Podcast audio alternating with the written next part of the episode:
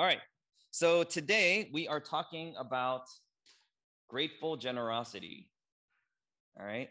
Uh, we are continuing on in our gr- gratitude series, and we're talking about generosity today and the connection that generosity has with gratitude. All right. So, because uh, Giving Tuesday is next week, little pop quiz uh, for you. How many of you think people gave less last year during Giving Tuesday in 2020? How many of you think people gave less last year? The first Giving Tuesday of COVID. Okay, Diana. Okay, who else? Okay, Emily. Okay. And how many of you think people gave more during Giving Tuesday last year in 2020? Okay. And I'm guessing the other people who didn't raise your hand uh, don't know, have no idea. So that's why you didn't vote. Um, okay, well, here's the answer. Go to the picture, please. Giving Tuesday, a record breaking day. An astonishing 2 point, almost $2.5 billion was donated to US nonprofits and charities uh, last year, okay, in 2020, uh, according to Giving Tuesday Incorporated. I had no idea that there was a corporation, a nonprofit organization called Giving Tuesday, who started this whole trend, apparently.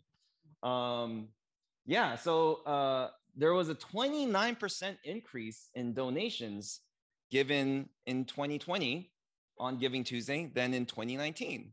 That's shocking to me. I was shocked. I totally thought during COVID, uh, people would give less, but uh, quite the opposite happened where people gave more to charity. Now, um, this article uh, doesn't explain why people gave more. Okay, just the fact that like um, people gave more, and because it's kind of impossible to know the motivation behind why people gave more, right? But if you were to guess, why do you think people gave more in 2020 than in previous years?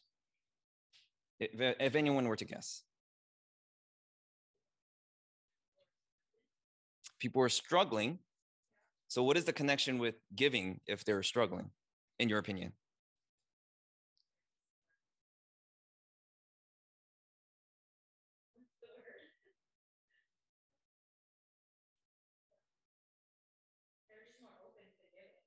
Hmm. Oh, oh, okay, okay, okay. So they saw that other people were hurting and struggling, and so they uh, sympathized with them, and so which caused them to want to give more. Okay, yeah, because 2020 was a really hard year. yeah. Okay, good. That is actually really good reasoning. Okay, what else? just to like follow up on that, also just as a country, not only just the pandemic, the Black Lives Matter movement, Mm-hmm. other things that like like our presidential election was like hurt Mm-hmm. in general, so I think that it makes sense that for for it's help and support.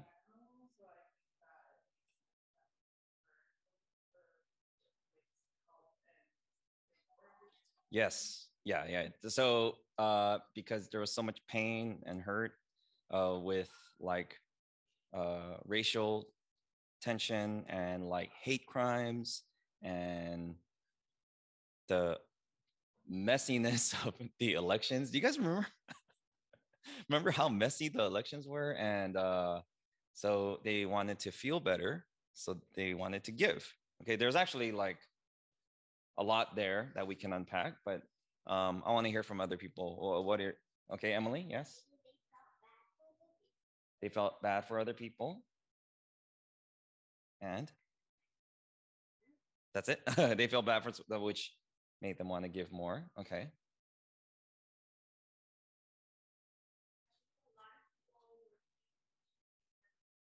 Uh huh.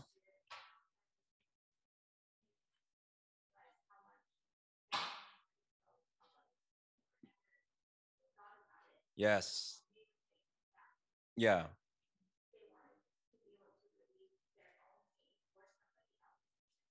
Yeah. Yeah. So like they never really uh it was like they realized how privileged they were when they're not the ones who are um the victims of hate crimes or like police brutality, right? And so that just made them realize oh, I'm very privileged, and so I should help out a little bit. That's what you're saying? Yeah, yeah, yeah. There's a lot of truth to that. Um, wow, your answers are a lot more profound than what I was thinking. I was just thinking because people spent less money in 2020 and they traveled less and they spent less. And so they're like, oh, I have some money near the end of the year to give away. So I'll just give some money away. But um, that just shows you like how maybe frugal I am and where my mind is. But uh, yeah, all of uh, what you what you all are saying makes total sense. Um, but there's one thing that uh, Emily said um, that it kind of stands out to me is that like um, uh, it, they just wanted to feel a little bit better, so they gave money away, and there's like so much truth to that. And I, I read this article on Vox. Do you guys know the website Vox? V O X. Okay, there's a lot of articles and uh, op-eds on, on, there, but there was this one study done here, um, uh, performed uh, by Dr. Christina Karns. She is a neuroscientist at University of Oregon, and she realized that giving thanks may make your brain much more altruistic, okay? Which means the more grateful you are, generally speaking, the more generous you are and the more kind you are to other people, okay? And the more charitable you are. Dr. Christina Karns uh, performed a study on the effects of gratitude on the brain. Okay, the purpose of this was not to study generosity. The purpose of this was to study gratitude. Okay.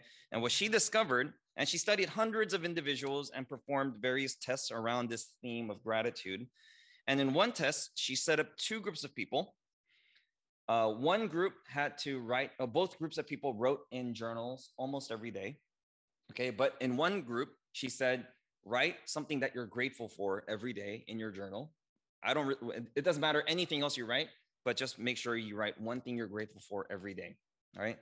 And then the other group, she said, writing your journal every every day, but just like tasks that you have to do, upcoming events, or um, things you have to take care of. All right. But she really didn't focus on gratitude on with the other group. All right. So both groups journaled. One group focused on gratitude, and the other group uh, did not.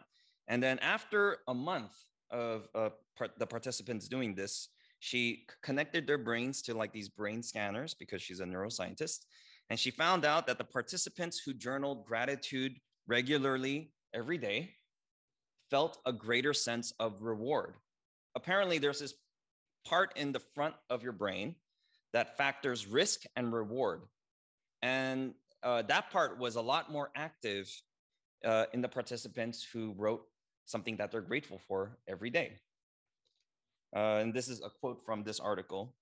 A region deep in the frontal lobe of the brain called the ventromedial prefrontal cortex is key to supporting both risk and reward.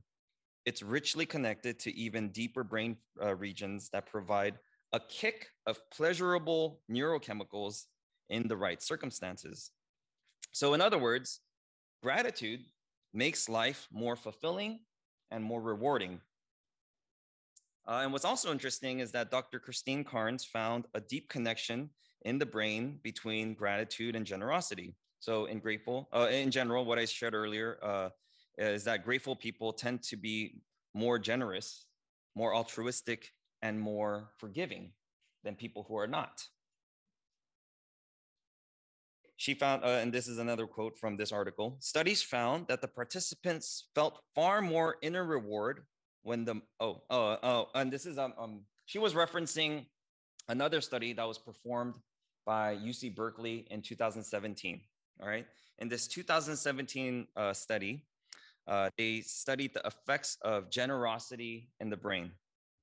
Text su- test subjects were uh, had their brains connected to brain scanners and these participants were given real money, okay, actual money. And they said you could either wire this money to your personal bank account or to a charity. And those people who wired this money, uh, and they were totally given the option to do that, the freedom to do that. All right. The people who wired this money to their own personal bank account felt a moderate level of reward. But the people who donated this money to a charity of their choice felt a greater sense of reward. oftentimes like they would look at the brain scanners and they would feel either double or triple the sense of reward than those who just had their that money connect just given to their own bank account which is really really surprising so that old adage that jesus said 2000 years ago it literally is better to give than to receive it literally is better to give than to receive but there's one thing that we have to um, take note of, okay? And the point that I'm trying to make in today's message is not that we should be more generous so that we could feel better about ourselves, okay? Feeling better about ourselves and feeling a greater sense of reward is one of the many uh, great, wonderful outcomes, fruits of generosity. But generosity has to come as an overflow of gratitude. Okay, so this is the central truth for today. Gratitude naturally overflows to generosity. Gratitude naturally overflows to generosity. Um, if you have your Bibles, would you go ahead and turn to Second Corinthians chapter 9, verses 6 through 15? And if you don't have your Bibles, it's going to be up here. Okay. Second Corinthians 9, 6 through 15.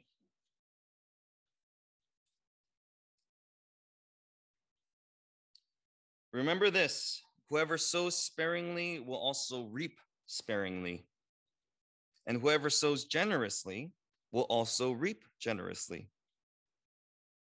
Each man should give what he has decided in his heart to give, not reluctantly or under compulsion, for God loves a cheerful giver.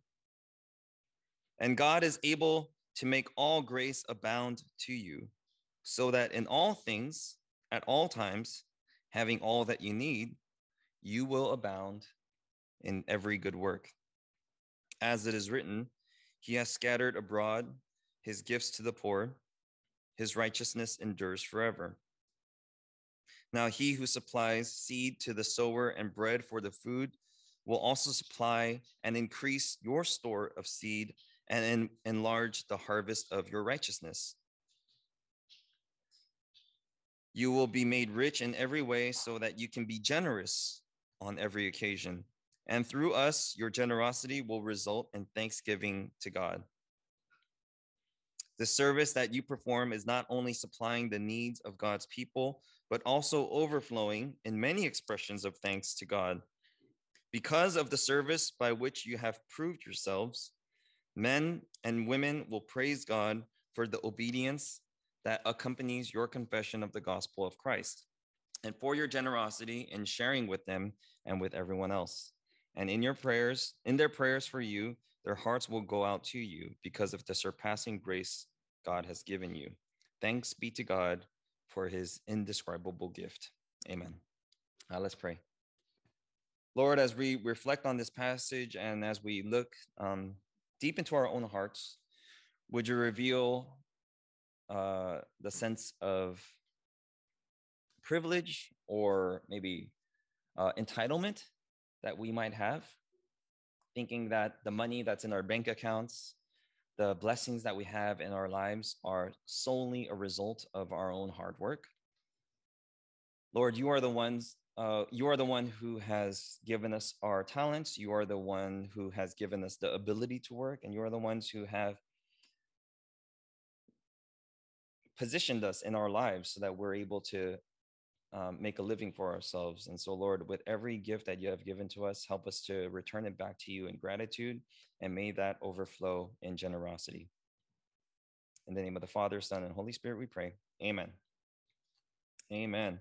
All right, so today we are looking at the book of Second Corinthians. All right, this is the second letter that Apostle Paul wrote to a church in the great city of Corinth.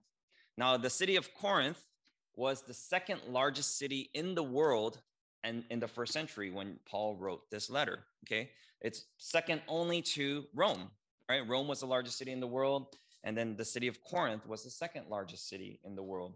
Now, the thing that makes Corinth unique is that it is a large port city and it was located on this like narrow strip of land called an isthmus and they had two ports, one on the north and one on the south. And so different people from all over the world literally would come in and out of this city. And the city has become kind of like a hodgepodge of different cultures, different languages, different religions, and they have all influenced the mentality, the lifestyle, and the culture that existed in Corinth in the first century. Now, the reason why I mention all of this is because everyone in the church in the city of Corinth, okay, so pretty much every Christian that lived in the city of Corinth still thought and lived their way, their way of life as a Corinthian.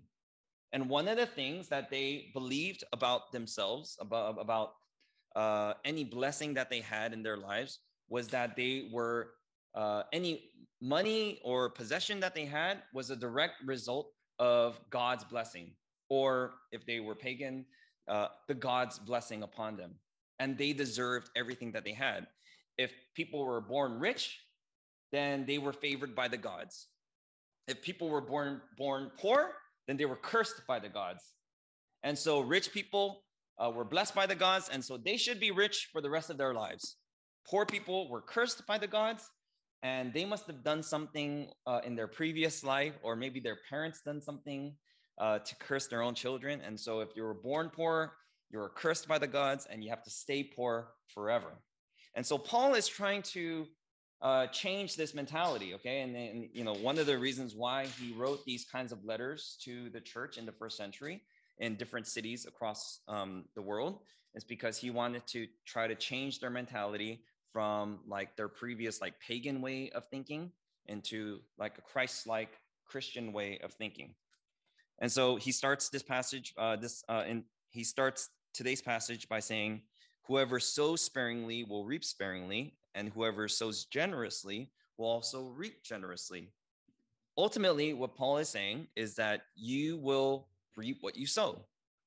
If you are kind, if you are generous with other people, God will be kind and generous to you. Okay, he's not talking about karma. Okay, and this is different from karma. He's talking about cause and outcome. Okay. Uh, and this is coming from someone, and, and if you don't know like Apostle Paul's background, you have to remember that uh, this Paul, Apostle Paul used to be like a main persecutor of the church, and he grew up very privileged. He came from a, an aristocratic family, and he was highly educated, and he was from like a very very upper class in society, and he used to think very much like a Corinthian did and so he knew what it was like to have a lot of money and what it's like to have little money. And he knew what it was like to have a lot of power and to have very little power in society, right? And when he's writing this letter, he is like dirt poor. okay. He's traveling from town to town. Okay. He, he doesn't have like a home of his own.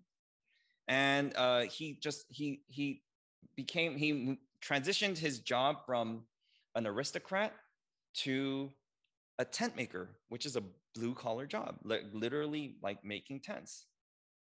And so he's really, when he's talking about like, uh, if you sow sparingly, you will reap sparingly. If you sow generously, you will reap generously. He's talking about something much more profound and much deeper than simply money.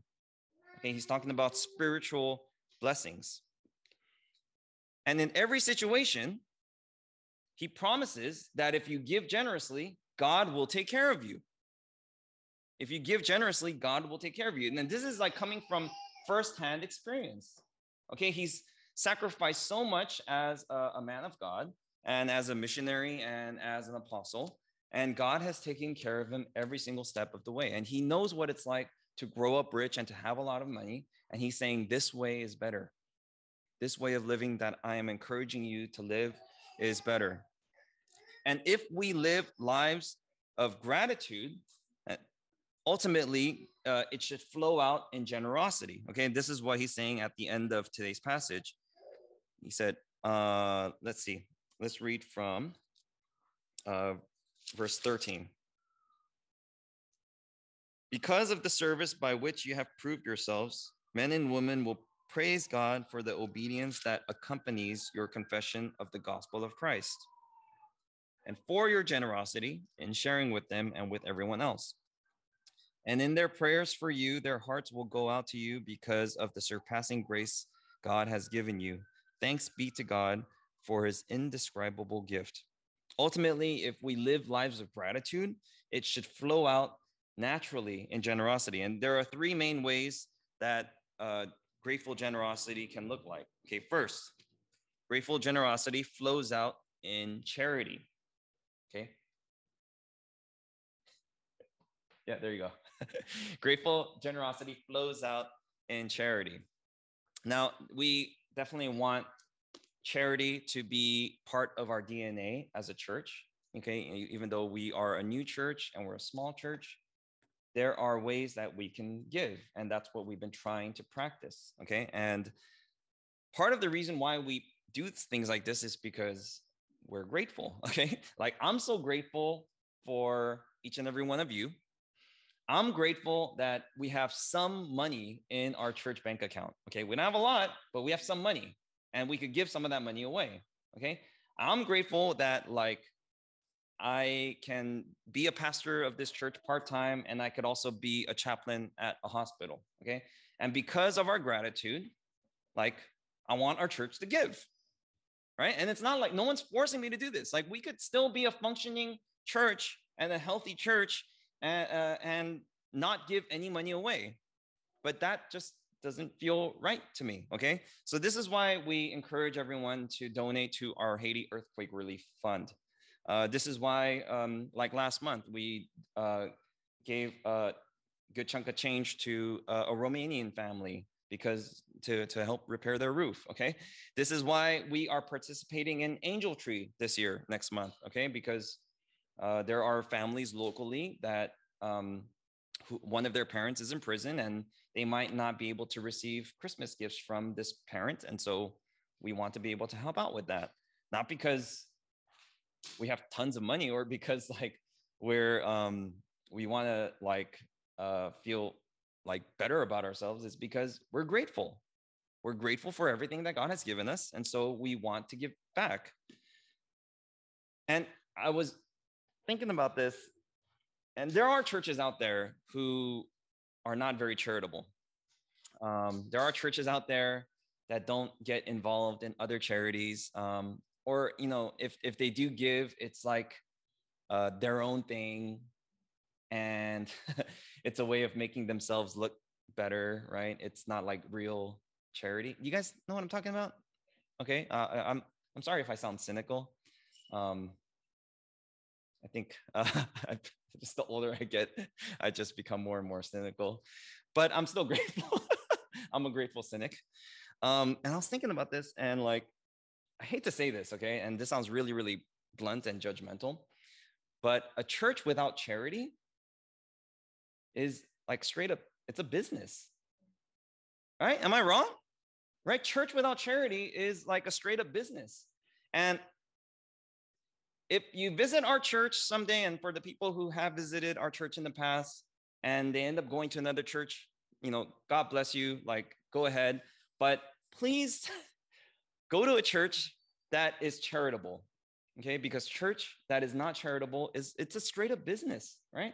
And then it's just a way of like having everyone like pay the pastor's salary or to pay for a bigger facility or to pay for like um, a bigger profit. Okay, if, if, if a church is not charitable, that's a huge red flag.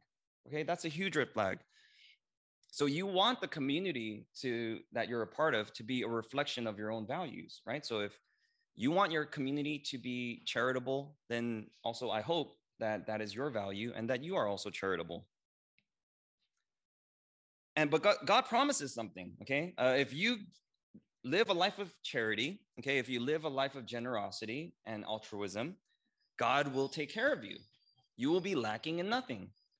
And this goes back all the way to Proverbs, okay? Proverbs 28, verse 27 says this Those who give to the poor will lack nothing. Those who give to the poor will lack nothing, but those who close their eyes to them receive many curses. Instead of saying, um, okay, so it says, those who give to the poor will lack nothing, but those who close their eyes to them receive many curses. Okay. Instead of saying those who give to the poor lack nothing, but those who are greedy will receive many curses, that's not what this passage says. Okay. Oftentimes, people who are not charitable simply they want to do this. okay. It's not because like they think to themselves, like, no, I'm going to hoard it all. Like, I'm just going to be greedy. Oftentimes, it's because they don't want to sympathize with those who are hurting. They don't want to see others who are in need. They just want to close their eyes, cover their ears, la la la la la. Like there's no one hurting around me, right? And maybe this is part of the reason why um, people gave so much last year is because it was undeniable, right? The pain, the poverty, the discrimination, the racism that was like right in front of their eyes was undeniable. And so they, they couldn't help but give, right? They couldn't help but give. And God promises us that those who give to those in need will lack nothing. Another way that grateful generosity flows is through tithing. Grateful generosity flows out in tithing. Now, um,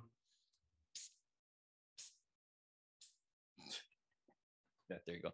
Um, now, I honestly, I like cringe whenever I talk about tithing. I just, I don't know, I just, I just feel icky. um, but to be honest, like, uh, giving tithes and offerings, like, which is like, uh, you know, giving some of your income to your community, to the church, it is important. All right. It is important. And part of the reason why maybe I feel gross when I talk about tithing uh, that's my own personal issue, and I don't know why. Um, but I do believe in tithing. Okay, I do believe wholeheartedly in tithing. I've been doing it like faithfully since I was in college, and I don't say that as a way of bragging, but you know I'll come around to that. Um, why it's important for me personally, uh, because like I I just I I mostly do it and have been doing it forever because um, I'm grateful. honestly like I, I give tithes regularly because i'm just grateful for the life that i have. And giving tithes and offerings should never be done out of obligation. Tithes and offerings should always be given out of a grateful heart. So if you are grateful to god for the life that you have then there is no reason why you should not tithe. Now technically the word tithe means 10%. Okay, 10% of your first fruits. And that's like a kind of a biblical um, philosophy. All right. Uh, and first fruits means, uh, well, just to get a little technical, it means gross income, not net income. Okay, gross incomes means like pre tax, not post tax. All right. But that's not like what I want to get fixated on today. It's mostly like tithing out, uh, out of uh, an overflow of your gratitude that's in your heart okay? Uh, give what is like reflected in your heart okay? If you're if you're very grateful then i hope that your tithe will reflect that. As long as you have enough to live comfortably okay? Don't don't give 100% of your income. That's stupid. Uh, that's like reckless all right? Um, so more important than the amount or percentage uh, of your income is your heart whatever amount or percentage of your earnings that you make, um, do you want to give it with a cheerful heart? Okay, and this is what it says in the beginning of today's passage. In verse 7, it says, Everyone should give what he has decided in her heart to give, not reluctantly or under compulsion, for God loves a cheerful giver. God loves a cheerful giver. God doesn't need your money okay?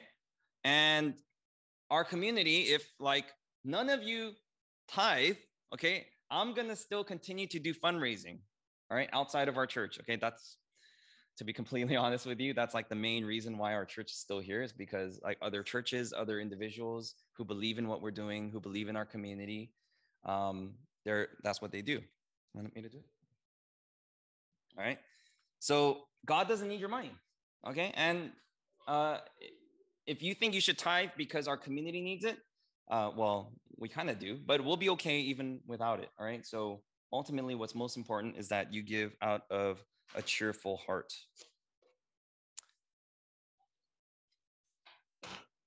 Um, And uh, if you can't tithe because you have financial struggles or anything like that, um, then uh, then you probably have bigger problems than not being able to tithe, uh, because it's not about your money. Okay, it's about your heart. For where your treasure is, there your heart will be also. This is what Jesus said in the Gospel of Matthew. For where your treasure is, there your heart will be also. Okay, money is our treasure. It's one of our treasures, right?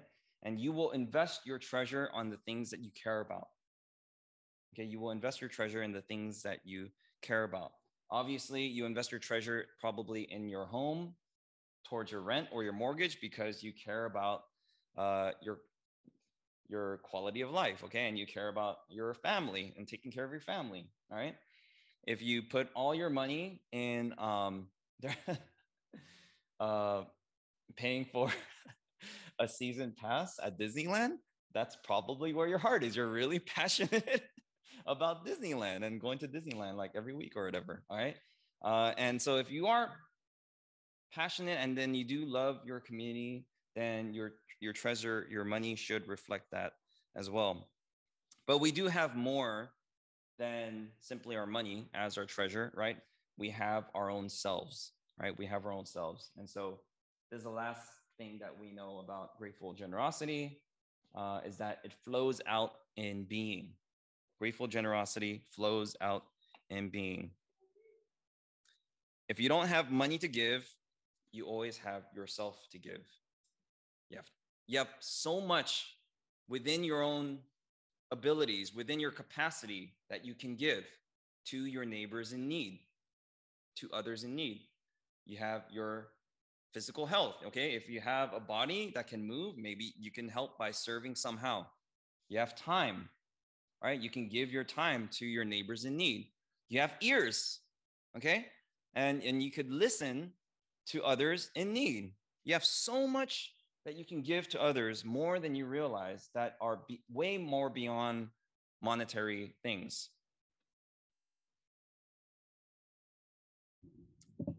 In closing, I wanted to share um, this one book. It's a children's book.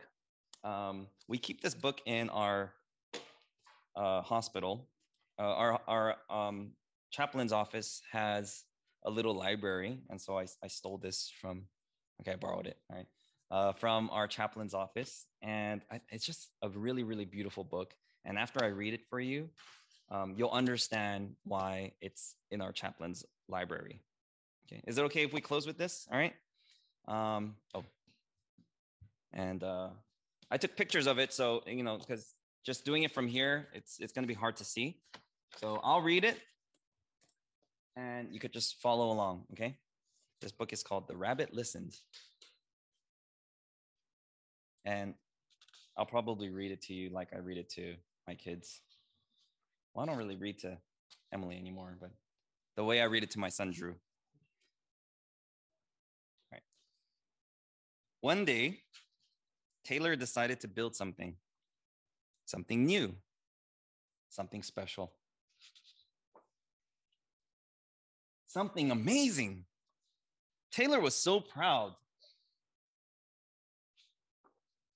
But then out of nowhere, things came crashing down. The chicken was the first to notice. Cluck, cluck. What a shame. I am so sorry, sorry, sorry this happened. Let's talk, talk, talk about it. Cluck, cluck. But Taylor didn't feel like talking. So the chicken left. Next came the bear. Roar, roar, how horrible. I bet you feel so angry. Let's shout about it. Grr, roar. But Taylor didn't feel like shouting. So the bear left. The elephant knew just what to do. Trumpada! I can fix this. We just need to remember exactly the way things were. But Taylor didn't feel like remembering. So the elephant also left. One by one they came. The hyena, hee hee, let's laugh about it. The ostrich, gulp, let's hide and pretend nothing happened. The kangaroo, tisk tisk, what a mess. Let's throw it all away. The snake, shh, let's go down somebody else's. But Taylor didn't feel like doing anything with anybody. So eventually they all left until Taylor was alone. In the quiet, Taylor didn't even notice the rabbit, but it moved closer and closer until Taylor could feel its warm body. Together, they sat in silence until Taylor said, Please stay with me. The rabbit listened. The rabbit listened as Taylor talked. The rabbit listened as Taylor shouted. The rabbit listened as Taylor remembered and laughed. The rabbit listened to Taylor's plans to hide, to throw everything away, to ruin things for someone else. Through it all, the rabbit never left. And when the time was right, the rabbit listened to Taylor's plan to build again. I can't wait, Taylor said. It's going to be amazing. If this little rabbit can give so much to Taylor, imagine how much you can give to your neighbor in need. Let's pray.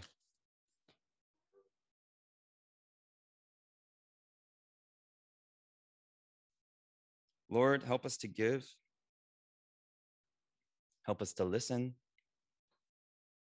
Help us to help others in need.